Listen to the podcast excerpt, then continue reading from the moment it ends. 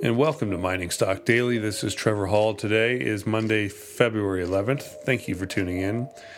Gold may be poised to resume its move higher after a week of pulling back from its highest price since late April at the end of January.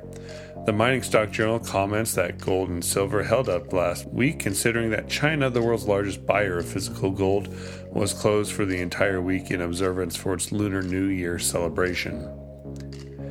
Before we get started, we'd like to thank today's sponsor, Brixton Metals. Brixton is a precious metals exploration and development company which owns four high potential gold, silver, and base metal projects in both the US and in Canada. Its Atlin Gold project in British Columbia has shown exceptional exploration potential, returning up to 509 grams per ton gold over 5.57 meters at the project's Yellow Jacket zone. You can read more about Atlin and the other projects under Brixton's portfolio by visiting brixtonmetals.com. And Brixton trades on the TSX Venture under BBB and on the US OTC with BBBXF.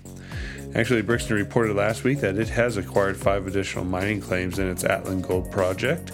The five claims add 192 hectares to Brixton's property. The Mining Stock Journal has a strong speculative buy on Brixton stock. And now the news. Osisko Metals announced assay results from 10 drill holes from the main zone of its wholly owned Key Anacon project in New Brunswick. Drill results confirm historical drill data, including one intercept that intersected 12.7% zinc, 4.7% lead, 185 grams per ton silver, and 0.19% copper, all over 20.7 meters. The company announced that a mineral resource estimate should be ready for release in the first quarter this year. Osisko Metals trades under BWMXF in the US and OM on the TSX Venture Exchange. Timberline Resources announced that it has initiated a non brokered US $500,000 private placement offering of units of the company at a price of 8 cents per unit, with an option to increase the offering by up to 20%. Each unit consists of one share of common stock of the company and one common share purchase warrant exercisable at 14 cents. The company intends to use the net proceeds of the offering for working capital and costs associated with exploration expenses. Timberline trades under TLRS in the US and TBR on the TSX Venture Exchange. And there appears to be some back and forth communications between SolGold and Cornerstone Capital. On Friday morning, SolGold released news that the directors of the company were disappointed that Cornerstone had, quote, so quickly dismissed SolGold's stated intention to offer its shareholders and warrant holders 0.55 SolGold shares for every Cornerstone share, saying the offer represents a 20% premium over Cornerstone's closing price.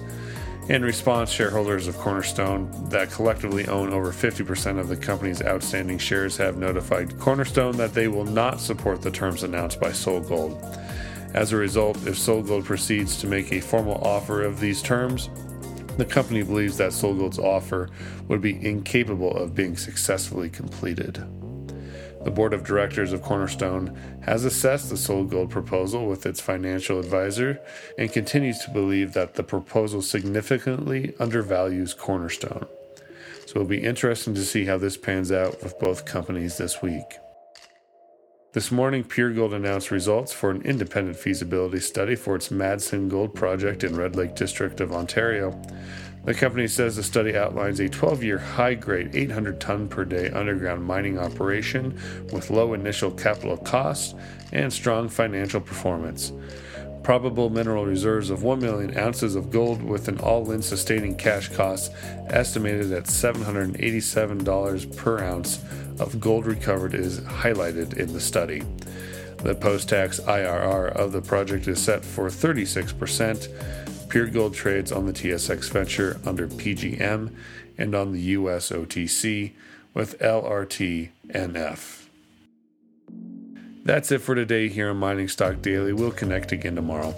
Remember, you can find Mining Stock Daily on a dozen different networks, including iTunes, Spotify, and Google Play. And for Amazon Alexa users, be sure to enable the Mining Stock Flash Briefing on your user app or within the Amazon website. Mining Stock Daily is produced by Clear Creek Digital and Investment Research Dynamics Mining Stock Journal. I hope you have a wonderful day.